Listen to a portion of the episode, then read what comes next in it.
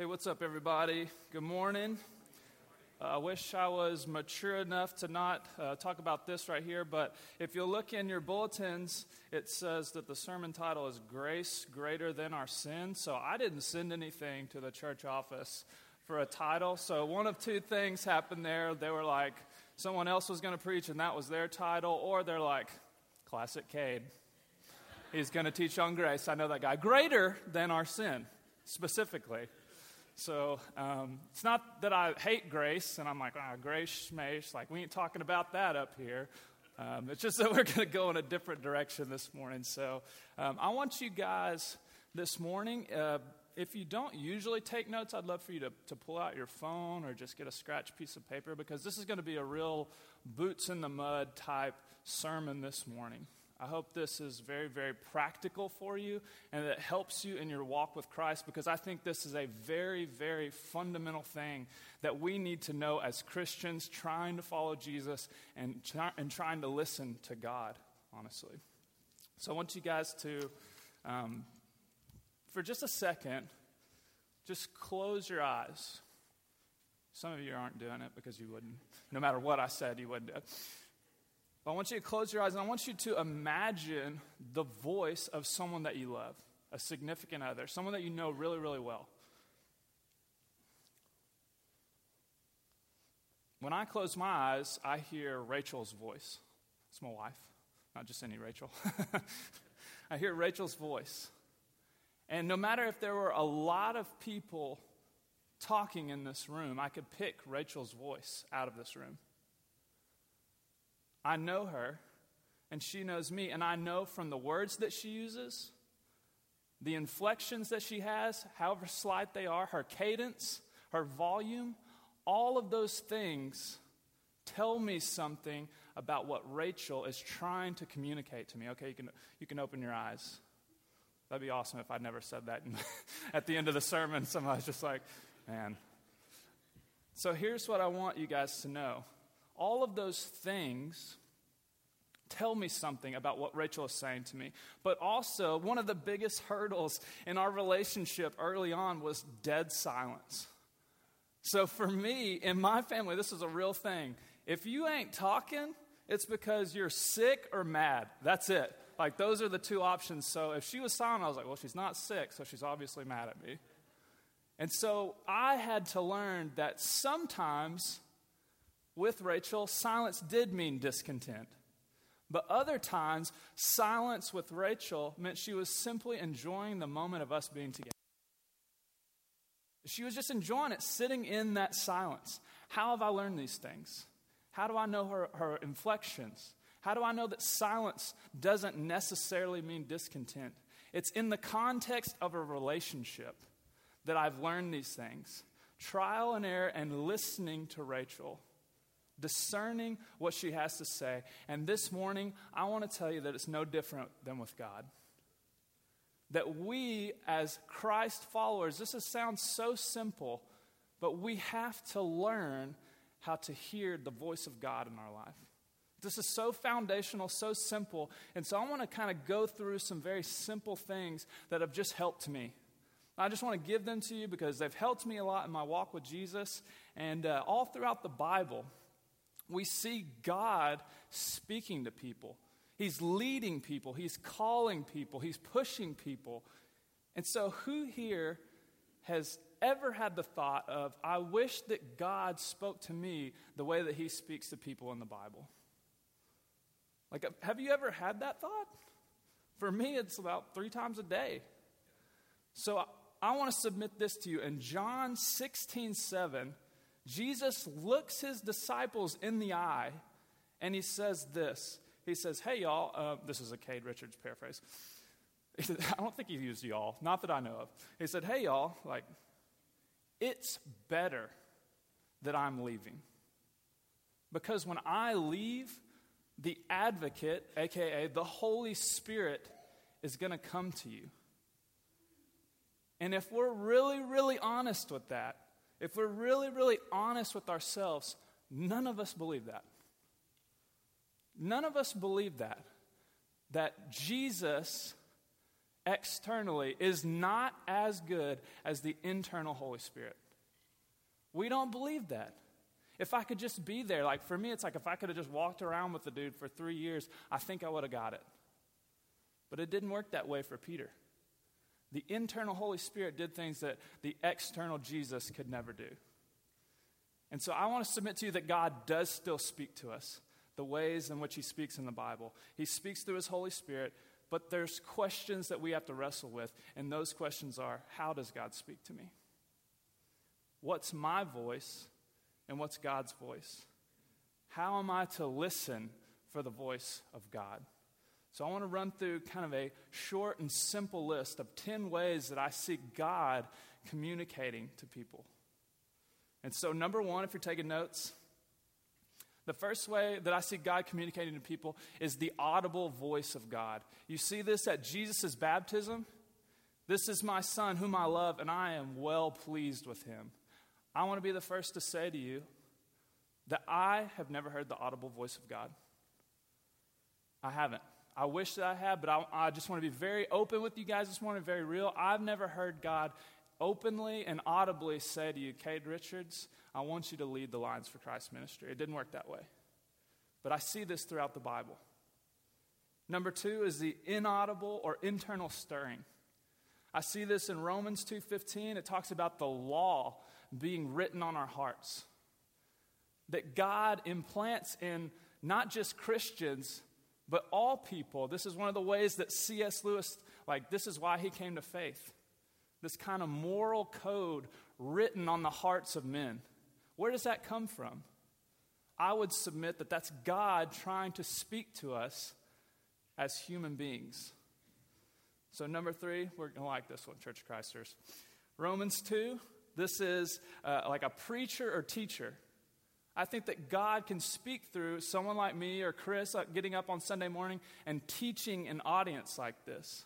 You know, Peter in Acts gets up in front of like his fellow Jews, a couple thousand of them, is like, hey guys, uh, I'm speaking for God, and I just want to tell you, God was here and you killed him. You blew it. God was speaking through Peter to a community. Here's what I'd, I'd want you guys to see past in this as Church of Christers for us, this can't be the only way that we hear God. Think about that in the context of Rachel and I's relationship. If I was like, hey, Rachel, we're going to talk for an hour on Sunday mornings, the rest of the week, that's it. Like, this can't be the only way and the only time that we're hearing from God. So, if you're not hearing from God throughout the week, I want to just, just tell you, like, you're missing out on such a beautiful relationship. And that's what it is a relationship. And I want you to listen because I think that God is speaking to you on Mondays and Tuesdays and Wednesdays, but you have to be listening. There's other ways that God can communicate. Uh, number four is a prophetic friendship. And what I mean by that is simply like a very similar situation as Nathan going to David. So, King David, he commits adultery with Bathsheba, and then he kills uh, her husband to cover it up, essentially. And so Nathan, this guy, he, his friend, comes to him. He's like, Hey, let me tell you a story about this dude who has a lot of sheep, and he steals his neighbor who's only got one sheep. And he's like, What do you think that we should do about this guy? And David's like, Well, it's pretty clear. Like, you need to kill that guy. he's like, That guy's you. You know, you stole the only thing that Uriah had. And so essentially, a friend, a prophetic friendship, someone came to him and said, Hey, the way that you're living is not in line with the gospel. For me, this was Carl Newmeyer. Where's Lana? There she is. So it's my friend in, in college. Uh, he told me, he's like, hey, man, you commit to a lot of things, but there's something I want to challenge you on. You need to let your yes be yeses and your no's be no's. And that hurt because I knew it was true. But that was Carl Newmeyer, my best friend in college, saying, hey, man, the way that you're living is not in line with Jesus. Your words don't match your actions. I think that God was speaking through Carl that day. Another one is dreams and visions. Um, I'm thinking of Joseph in Genesis. He, he sees these like uh, big healthy stalks of grain and then these little scraggly stalks of grain that eat the, the healthy ones and the same. He sees like seven cows, I think it is, that are really healthy and plump, and then these really emaciated, scraggly cows that eat the big ones. You're like, well, that's freaking weird. What does that have to do? Well, essentially, God was giving him a vision that there were going to be seven plentiful years, and then after that, there were going to be seven years of famine, and that he needed to get their affairs in order in Egypt so that people could live and that he could be glorified through that. Like you see it in Revelation. All throughout the Bible, you see dreams and visions. And I don't know if this makes you uncomfortable, but I'm just going to talk to you from experience this morning. Um, I totally believe in this, that God still communicates in this way. So I'm going to speak for me. I know that there's other stories of people that I know that, that I could share. But I had a dream um, where, well, you know how the dreams go. It's like, you know, it was my grandma, but she was like a cat grandma, not really a grandma. it was kind of like that. It was, there was this pond, it was kind of like my grandfather's pond, but it was also like this pond I really liked on a golf course, and it was crystal clear. And so this is when we were first starting the ministry here, or getting started here at the Lions for Christ. So I was standing about um, knee deep in this crystal clear water, and these two big bass come swimming side by side. And I reach down and I grab two bass with my bare hands. And so I'm holding these bass, and essentially what happens is I'm holding these two bass, my hands are full, and I see all this like school of fish coming and swimming by. And so I'm like, oh shoot, what do I do? So I look over, and there's this fly rod on, like, leaned up against a tree. And so I, like, toss these two fish, and I grab this fly rod, and I go to start casting, and it's completely like, you know, crow's, or, uh, yeah, crow's nest. Is that what it's called? No, crow's nest. Bird's nest, yeah. So it's, it's tangled up, and I can't get it to work. And uh, so I like spend this what feels like an eternity in my dream trying to untangle this knot. And so essentially, I, I, or eventually, I get this knot untangled, and I start throwing this bait out there, and I'm literally like flinging them back and catching one every cast. So you can't tell me, I'm, I'm talking as my experience, you can't tell me that that wasn't from God because the way that I, I interpreted that, along with some people that helped me kind of think through it to see if this was from God, was that this ministry, like, I could only do so much and the first you know, year, we reached down with our own two hands, with my own two hands, and I really discipled a couple people. But if I was going to reach the campus, if the ministry was going to reach the campus, we had to have more tools. But it was going to be a process to figure out, to untangle the knot of getting all the right things, the right people in place to reach the campus, and so that we would have a great harvest of fish. So for me, there's no way that you could tell me that that wasn't from God. You may not believe that, that God still communicates in visions and dreams, but I think that He does in the Bible, and I think He has with me. Um, the next one is the Word of God or the Bible. We like this one too.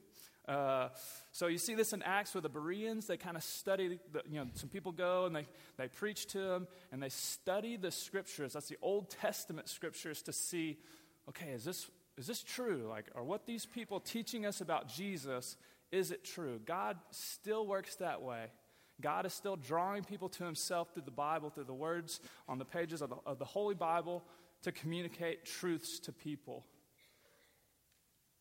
And so I want you guys to, to continue to do that. But again, it's very similar to like our experience with preaching on Sunday morning. This can't be the only way that God communicates to us. There's so many more ways. Number eight would be uh, circumstances. These are often like the most difficult to discern, but circumstances, you might think of them as open and closed doors. Um, Paul was forbidden by the Holy Spirit to go into Asia to preach. That's pretty, that's pretty intense.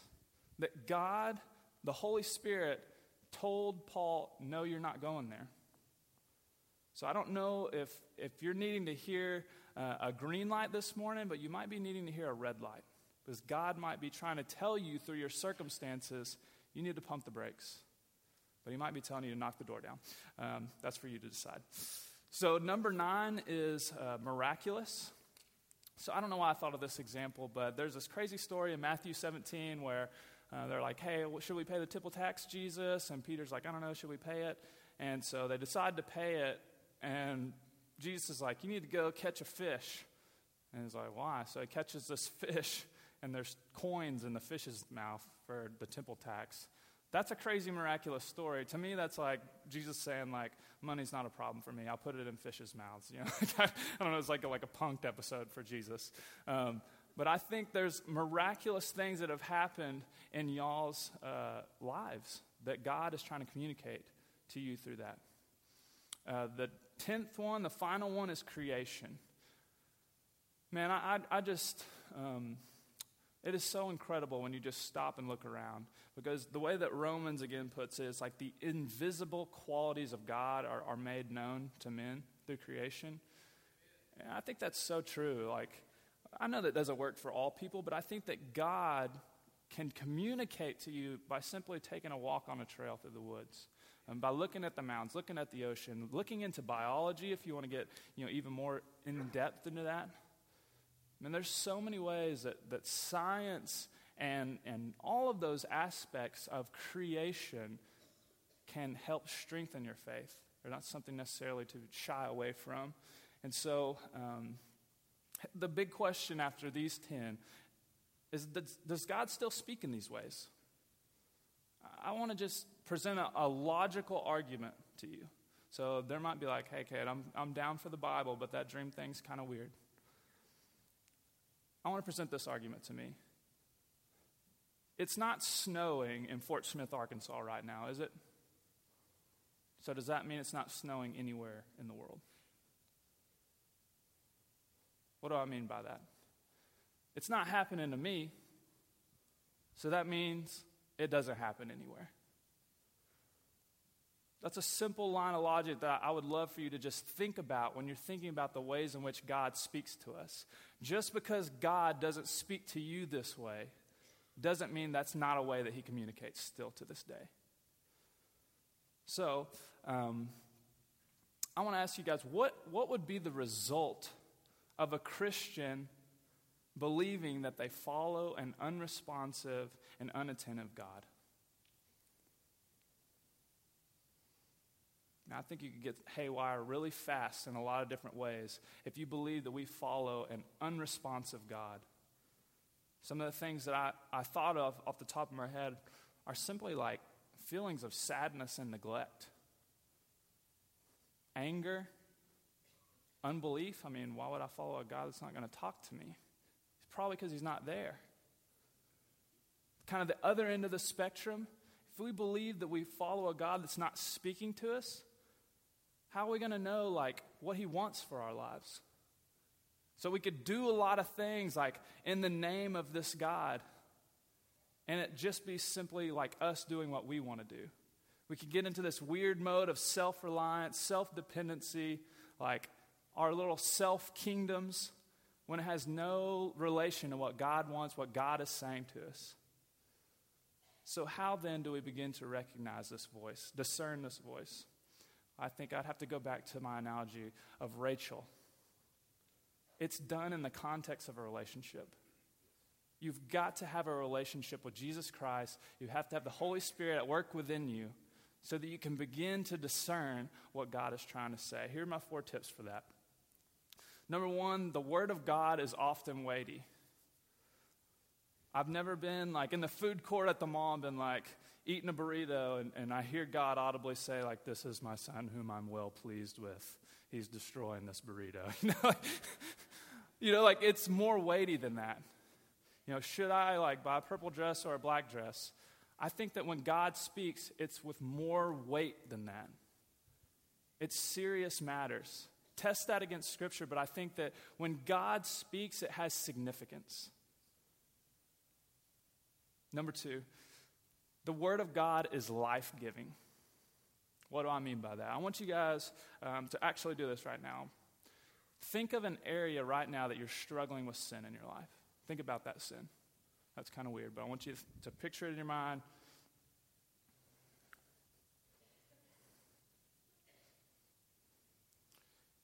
So, in a particular area of sin, God's voice is going to lead you to life.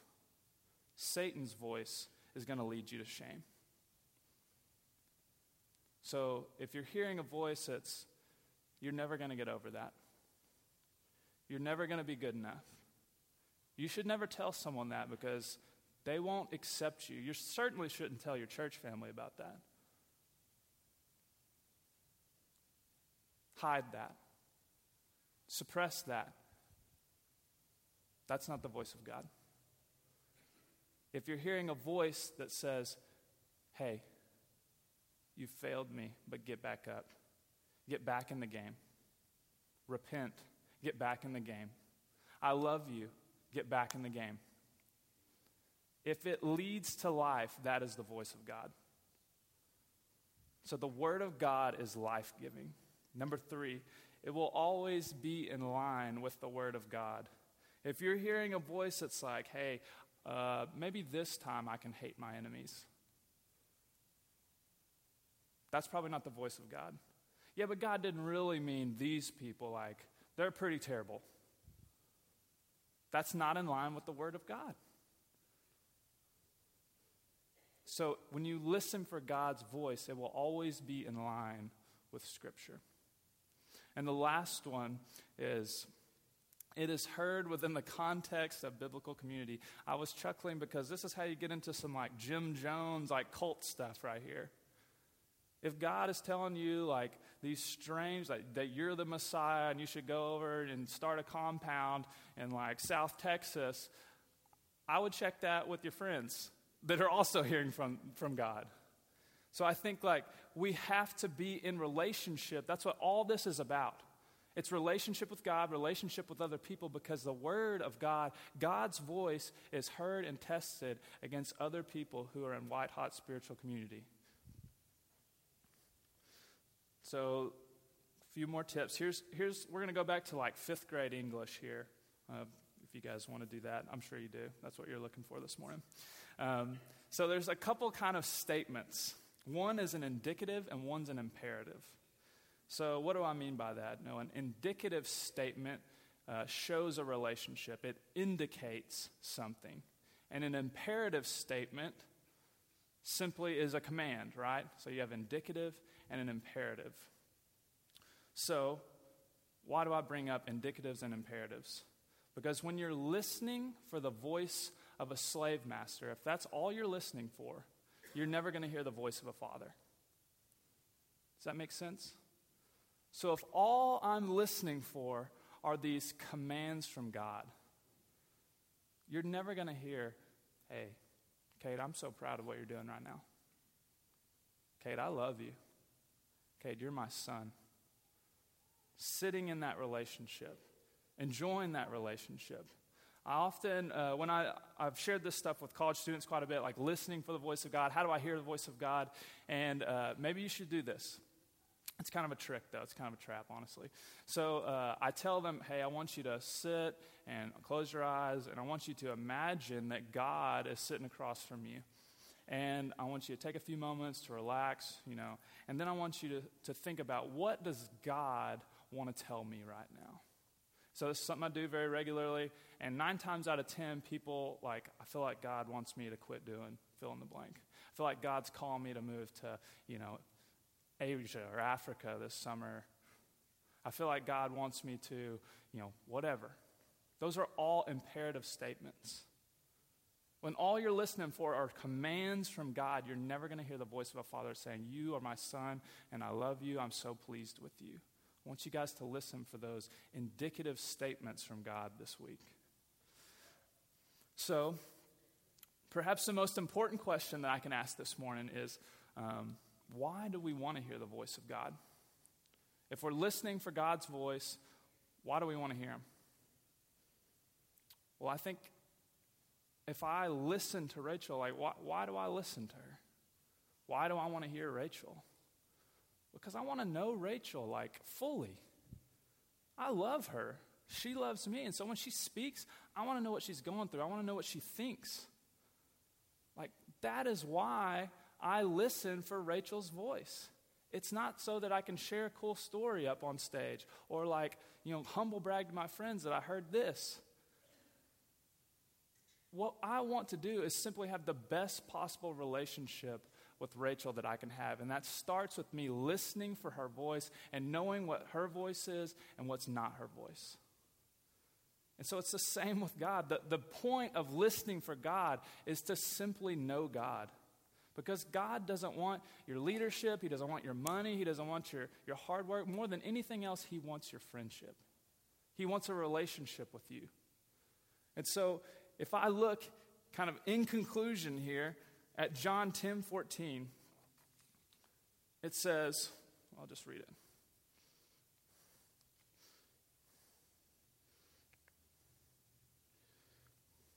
I am the good shepherd. I know my sheep, and my sheep know me. So what is the point of listening for the voice of God? Man, this is just to know Jesus. What an incredible thing that we get to know God in the flesh, the creator of the universe, and that he wants to know us back. How incredible is that? This is such a fundamental building block of discipleship and your relationship with Jesus.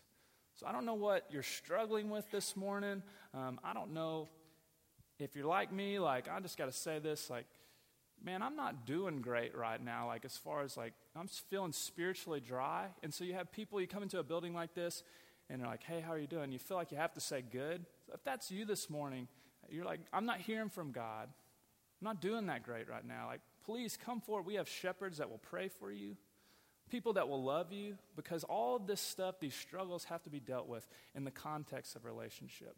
Listening for the voice of God is done in relationship with Him. So we love you. If you need that, if you'd like to come forward, you can come now as we stand and sing.